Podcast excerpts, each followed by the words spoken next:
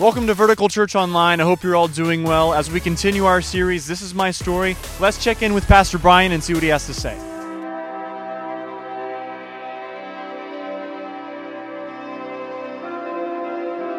My life is a series of pages. Pages filled with interesting characters, changing settings, perfectly crafted tension and resolve. There is adventure, tragedy, gain, intrigue, romance, and mystery. To others, the pages may seem confusing, out of order, and without meaning. But my life is not random. There is an author, and I know him well. There is a plot, and I rest in what he writes. This is my hope. This is my confidence. And this, this is my story.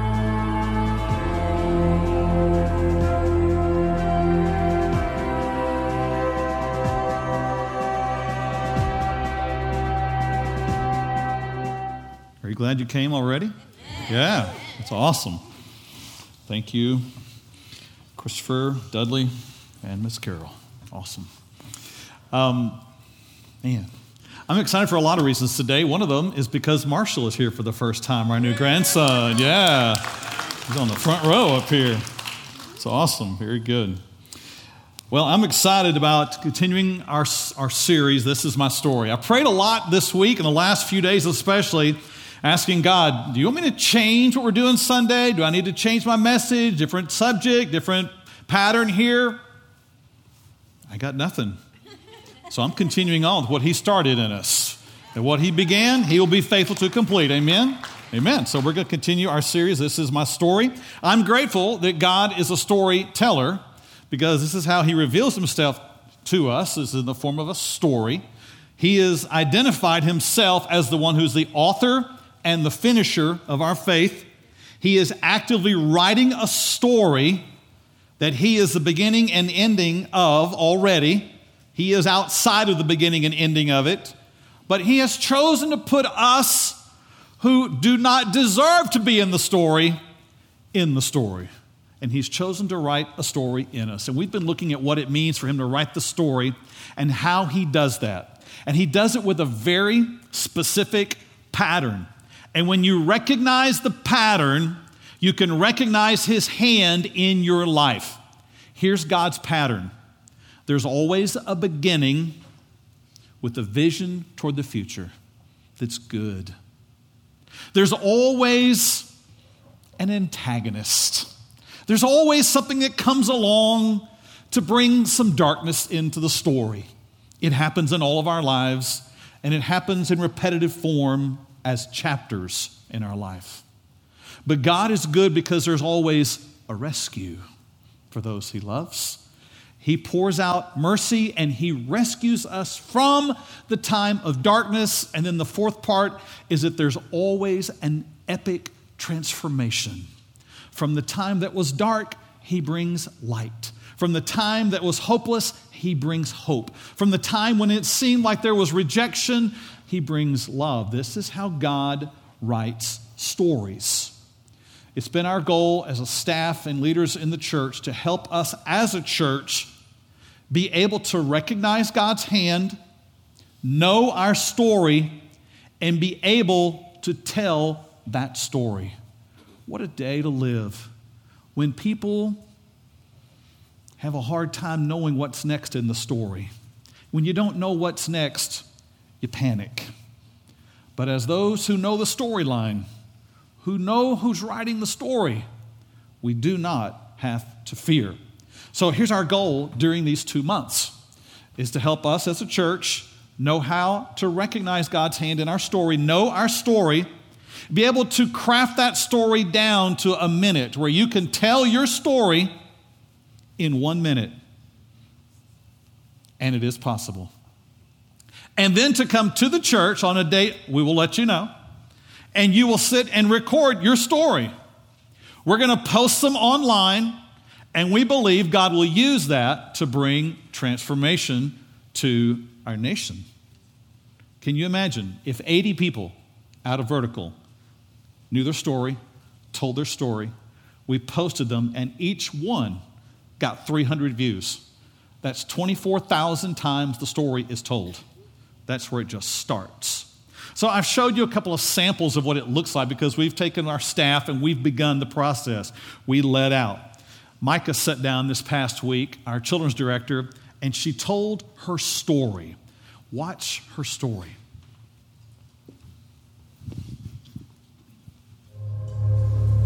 My name is Micah Staples, and my story begins in high school. I went to church every Sunday. I went to summer camps. I was a leader in my youth group. Then there became a day I began to struggle with self doubt. I knew Jesus died for me, but I couldn't understand how I could ever measure up. I never felt like I was worthy enough. My story's changed within the last few years.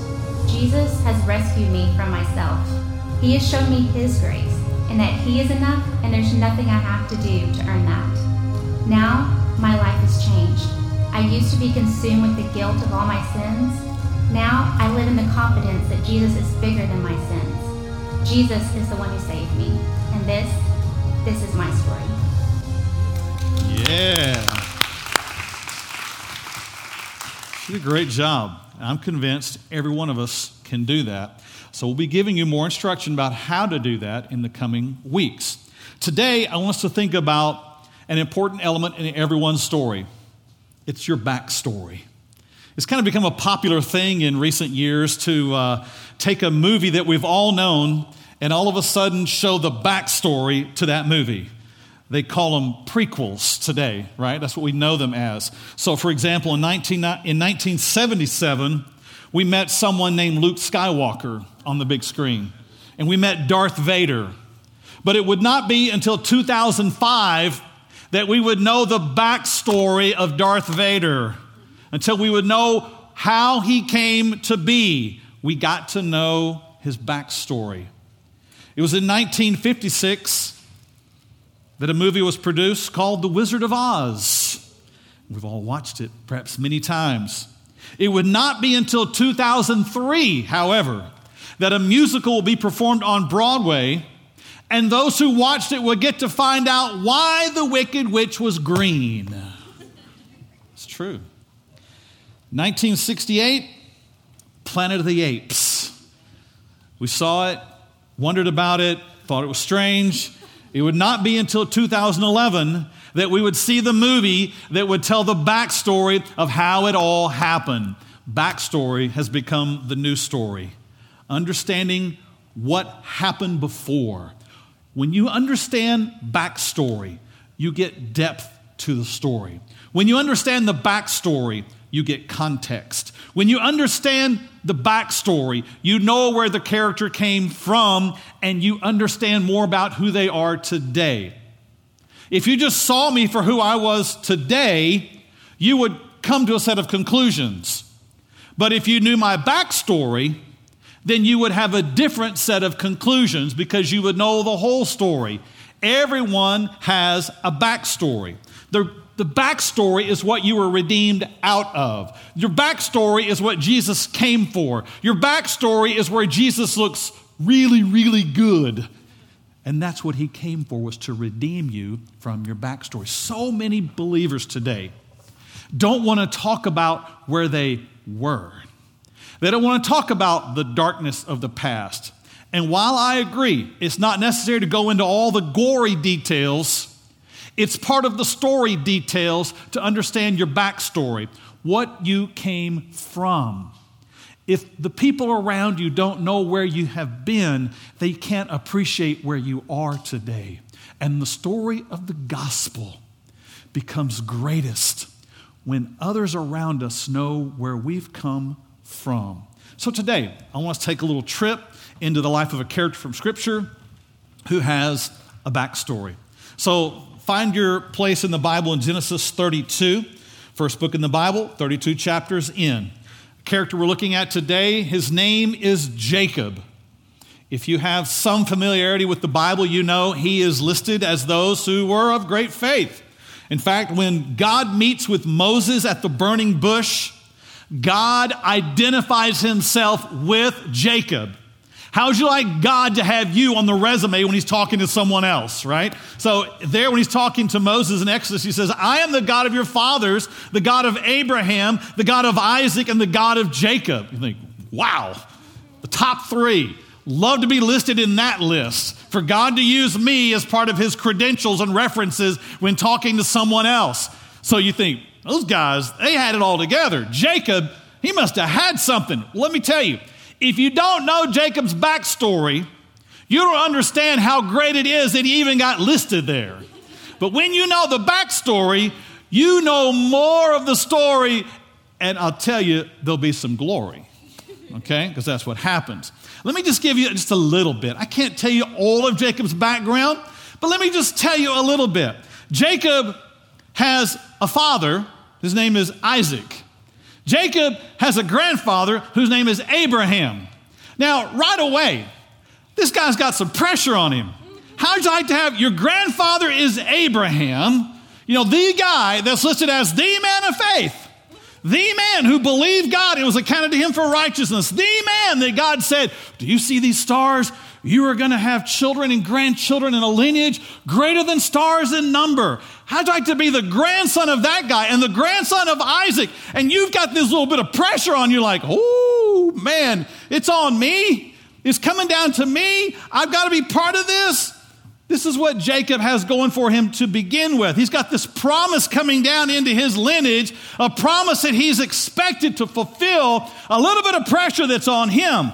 Jacob is born into a family, and Jacob is born a twin. And Jacob is born second of the twins. Now, you would think that really wouldn't matter if you're both twins.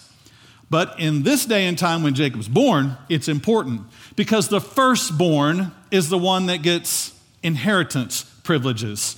He gets blessing privileges. Firstborn had different privileges than secondborn. Secondborn had a purpose, but firstborn got a little bit different purpose in his life. And Jacob is born, and he's not like his brother. He's second born to him. Jacob is the one who's not like his brother in appearance. His brother Esau is the way the Bible describes it, he's like the real manly man, you know? It, the Bible says he was real hairy, he was real ruddy. He was real earthy. He was like, let's go out and kill something and eat it and plant something and grow, you know, always do something, you know. He was the guy. He was a guy that, you know, everybody was afraid of. He was a guy that had the guns. He was, well, not really the guns, but he was a guy that was the, the guy. And Jacob, he's not that. You don't have to be that to be something or somebody. Jacob comes along with a very different design that God has for him. Jacob is more fair skinned. Jacob's the guy who likes to stay inside. Jacob's a guy that likes to cook. Jacob's the guy that when you get hungry, he's the one you call because you know he's going to fix something good. Esau's the one you call to go hunt something down, but Jacob's the one you call to cook something good. They're different. That's not a problem. It's important to recognize that. But when Jacob looked at Esau and Jacob looked at himself, Jacob came away with the conclusion something's wrong with my story. I don't like my story. He got a good story. I don't have a good story. And so you start life. Jacob starts life with some insecurity, with some comparison.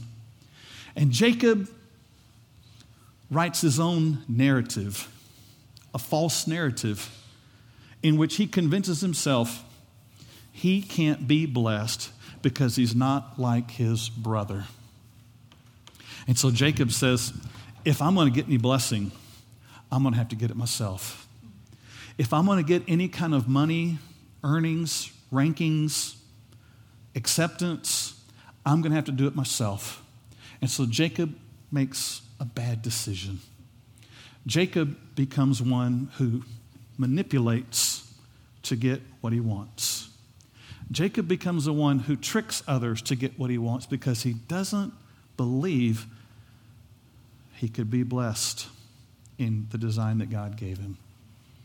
It's a strange thing that happens when you reject the design that God has given you. It makes you do kooky things. It makes you do strange things when you reject the design that God has given you. When you don't believe that He's writing a good story in you, you'll go out and create your own false narrative.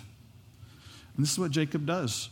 Jacob, on one occasion, um, meets with his brother. Brother's been out hunting. Brother comes in. Brother's tired, hungry.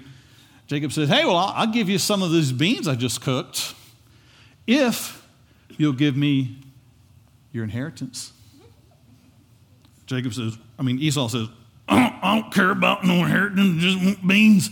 And I know that's exactly what he sounded like. No, no. Whatever it was, Esau said, Fine, give him beans.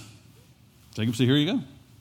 On another occasion, Jacob set out to trick his own dad because Jacob really wanted his dad's blessing. Jacob had never had his dad's blessing in his life. Jacob's dad liked Esau, and Jacob struggled. When you don't get your father's affection and approval, you struggle. And Jacob struggled. He didn't like his story, he didn't like what was going on in the story. So when his dad was old, blind, Jacob set up a trap.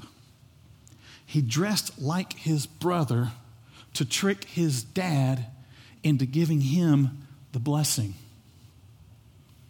When you don't accept who you are, you'll dress up like something else in order to get what you think you need. Do you hear me? When you reject the story that's been given to you, you'll try to dress it up and to become something else so you can think you can get your story that you've been wanting. Jacob got it for a little while. He thought he had really done a number. He thought he had really manipulated the system. He thought he had tricked everybody. But inside, there was still, still turmoil. Jacob was still not happy with his story. Jacob's life goes on and there's conflict. Jacob's carrying the guilt of that. It causes all kind of family tension and conflict. Um, Jacob's dad, of course, is upset. Esau's upset. And Jacob ends up having to leave and not see his family again. That's what happens when you don't accept the story God's writing into you. It just causes all kind of conflict. So we meet Jacob in our story in Genesis 32 much later in his life, in fact, in his 90s. And God is about to do something powerful for Jacob. Aren't you glad that God doesn't limit when He works in your life by that number you call your age? That wherever you are today, His grace and His mercy are very, very real, no matter where you've been, what you've done. So here we are, Genesis 32. We've now understood some backstory of what we're walking into Jacob is not liking his story. He's tried to rewrite the story. In verse 24 is where we begin in chapter 32. It says, one more piece before I do this. This is the night before Jacob has planned to meet with Esau. All the years have gone by, and Jacob just, he just can't deal with it. He finally says, Okay, God, I will trust you. I will go and be reconciled to my brother before I bring my offering. Yeah? First things first. That's really what's happening here in this story. Jacob is determining, I'm going to go reconcile with my brother. And he's terrified of what this could be. He's terrified of what could happen. Jacob lays down that night, and this is where this verse begins. Then Jacob was left alone, and a man wrestled with him until the breaking of day. Now, if you're looking at it in your Bible, you might notice, depending upon the reference or version that you have, that man is capitalized. This is not just any ordinary man that has showed up to wrestle. This is not just, I'm to throw out a couple of old school wrestling names here, okay? Only a small percentage of us in the room are to know these names. This is not Jose Lothario. This is not Fritz von Erich, Come on now. Come on. This is an angel. This is, a, this is someone else greater than all of them. There's about to be a showdown here, a smackdown of epic proportions. Because the thing is this what Jacob has done all of his life is wrestle with his story. He's wrestled with it. I don't like what's going on, God. Why do I have to be second born? How come he gets to be firstborn? How come dad likes him but not me? How come this? How come this? I don't like it. I don't like this. I don't like that. I'm going to be different. I'm going to change myself. I'm going to dress like I want to dress. I'm going to get what I want to get. I'm going to manipulate and steal in order to get my way. And he does all of that. And he's about to have a, the most epic wrestling match. Because what Jacob thinks is a man who walks up is really what I believe a pre incarnate version of Jesus. You see, there are times in the Old Testament, before Jesus was born in the New Testament, as a baby and grows up, there are times that Jesus shows up, and the Old Testament people are clueless. They don't know who it is, they only know there's something about this man. There's something about him. And Jacob gets in a wrestling match with this man, and it's going to change his life. That's verse 24. Let's move on to verse 25.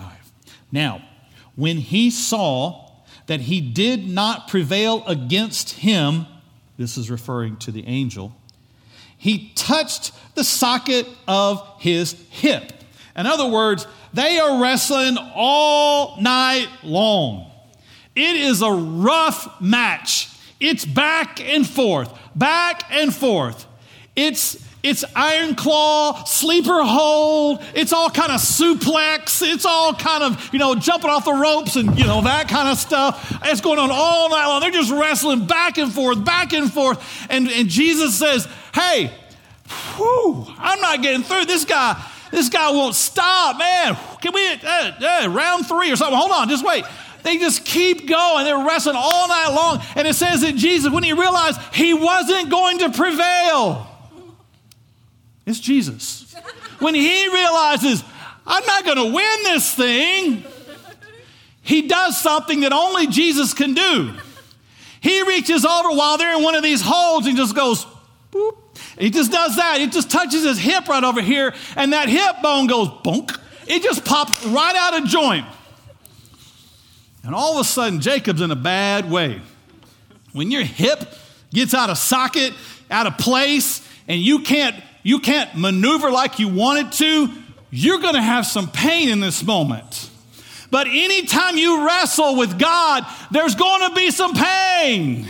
Anytime you wrestle with, with what He has for you, there's going to be some pain. There's going to be something put out of place because you're wrestling with the very one who has a plan for your life. It would have been so much easier if Jacob would just would have said, God, you created me second born. I love that. God, you created me to be a great cook. Thank you. You have unique blessings for me that are not like my brother. That's not my story. You've got a story for me. That would have been a lot easier. But Jacob wrestled and wrestled and wrestled with Jesus. It says that the socket of Jacob's hip was out of joint as he wrestled with him. That didn't stop him. Jacob doesn't stop. He says, ow, but he gets in another pow. He just doesn't stop. He just keeps going. He doesn't care there's been a little bit of pain. He keeps on wrestling. Verse 26, and he said, Jesus said, let me go. That's enough. For the day breaks. But he said, Jacob, I will not let you go unless you bless me. Now, let me be clear Jacob is not stronger than Jesus. Jesus could have at any moment ended this match, It didn't have to last all night. It didn't have to last five hours. It didn't have to last five minutes. It never even had to start. But Jesus let Jacob wrestle him because that is what Jacob thought he needed to do. Jesus could have beat him at any point. My mic's dropping off. I'm just going to put it in my pocket here. Jesus could have ended it. He could have put the iron claw on his head and he could have put him in a sleeper hole. He could have done something to him to end the match. It could have been over, it could have been done. But Jesus wasn't interested in beating Jacob. Jesus was interested in blessing Jacob. He wanted him to have a blessing. It's all he had ever wanted. Jesus wasn't keeping it away from him. Jacob wasn't believing that it was his. When you keep rejecting the story that's been written for you, you'll live frustrated, wrestling all your life.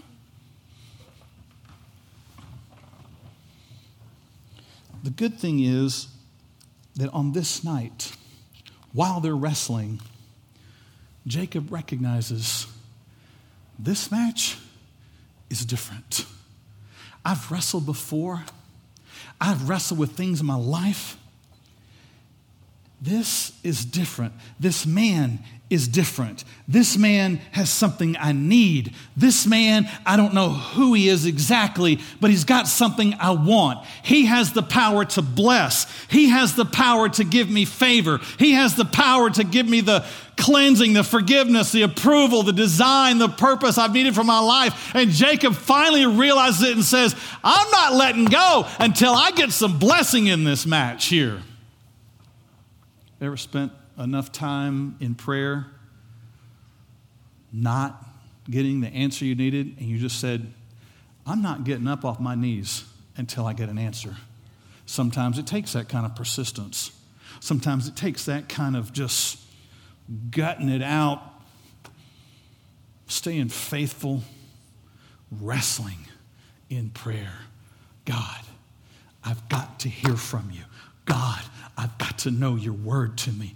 God, I've got to have something happen in this situation. God, I'm not going to stop. I'm not going to let you go. You've called me. You've chosen me. I know who you are. I don't understand what's going on, but I'm not getting up off my knees until I get a blessing and some direction in my life. Verse 27. Jesus asks a question. So he said to him, What is your name? Now, do you think that because it's dark, because it's late, because he's tired, that Jesus did not know who this was. He knew exactly who it was. He was the one that came up on him. He was the one that chose him. He was the one that set up the match. He was the one who knew. He put it on the headlines Jesus and Jacob on this night, show up. Jesus knew. So when Jesus asked this question, it wasn't for Jesus, it was for Jacob. Because you see, Jacob had never really liked his name. Jacob. Just the very name meant manipulator, trickster. How would you like to name your child manipulator? Hey, manipulator, get in here. Oh, here you go again, Mr. Manipulator. That's all you do, Mr. Manipulator. And that all of his life, that's what he's called. In other words, you don't have enough within you you got to trick everybody else to get them to love you, like you, be friends with you. Every time you heard your name, you heard you have a loser's story. So when Jesus asked him, What is your name? It was an important moment. Jacob never really liked being honest with who he was. He'd much rather put on his brother's clothes. He'd much rather trick his dad. He'd much rather be somebody else than to admit, I am Jacob. I have blown it. I have manipulated. I've been the rejecter of my story. So Jesus says, What is your name? And Jacob, in honesty, says, Jacob, manipulator, deceiver, tricker. Mm. I'm sure the match got quiet in that moment. I'm sure they were looking each other eye to eye in this moment. Verse 28 says that Jesus said to him, Your name shall no longer be called Jacob, but Israel. For you have struggled with God and with men and have prevailed. Jacob, you've spent your life wrestling with your story and with me. Tonight, we've had an epic showdown, and you have all of a sudden become honest about who you are. And you've recognized and you've become honest with who I am, and you've recognized you're not walking away from this match until you get a blessing. So, Jacob, from this point forward, I'm giving you a different name. I'm giving you a different identity. And, Jacob, I'm giving you a different purpose. You're not manipulator anymore. Jacob, your name is Israel. This is the one now whose name will mean triumphant with God. How would you like to go from manipulator to triumphant with God? How'd you like to go from rejected to accepted with God? How'd you like to go from hopeless to faithful with God? This is what happened in this moment. God gave Jacob a whole new future. And you and I sit on the other side of the timeline knowing that future because he became one that the nations would come through. Israel would come through him because he wrestled not just with others, but with God and recognized I have to have your blessing.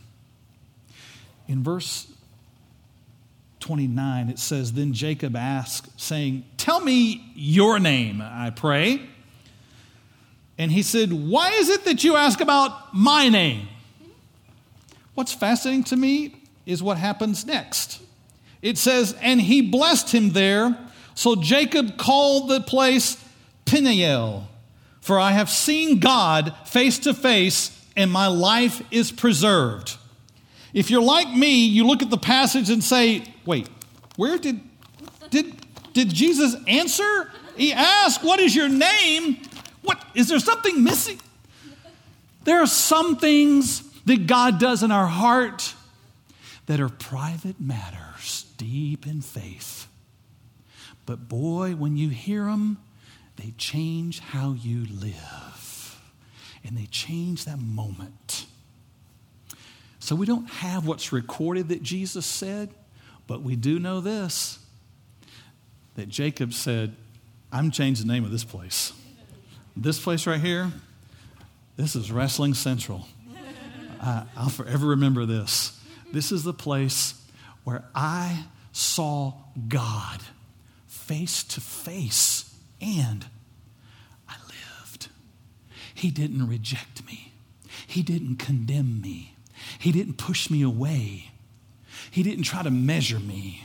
He didn't say my past defiled me. He didn't say I couldn't ever know him. He didn't say, get out of here. He didn't say, your story is a mess.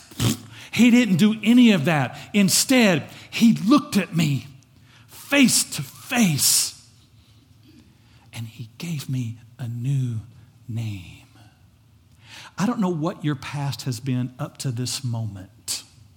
I don't know if you look at your story and think, why did I have to be born into Why did I have to live through?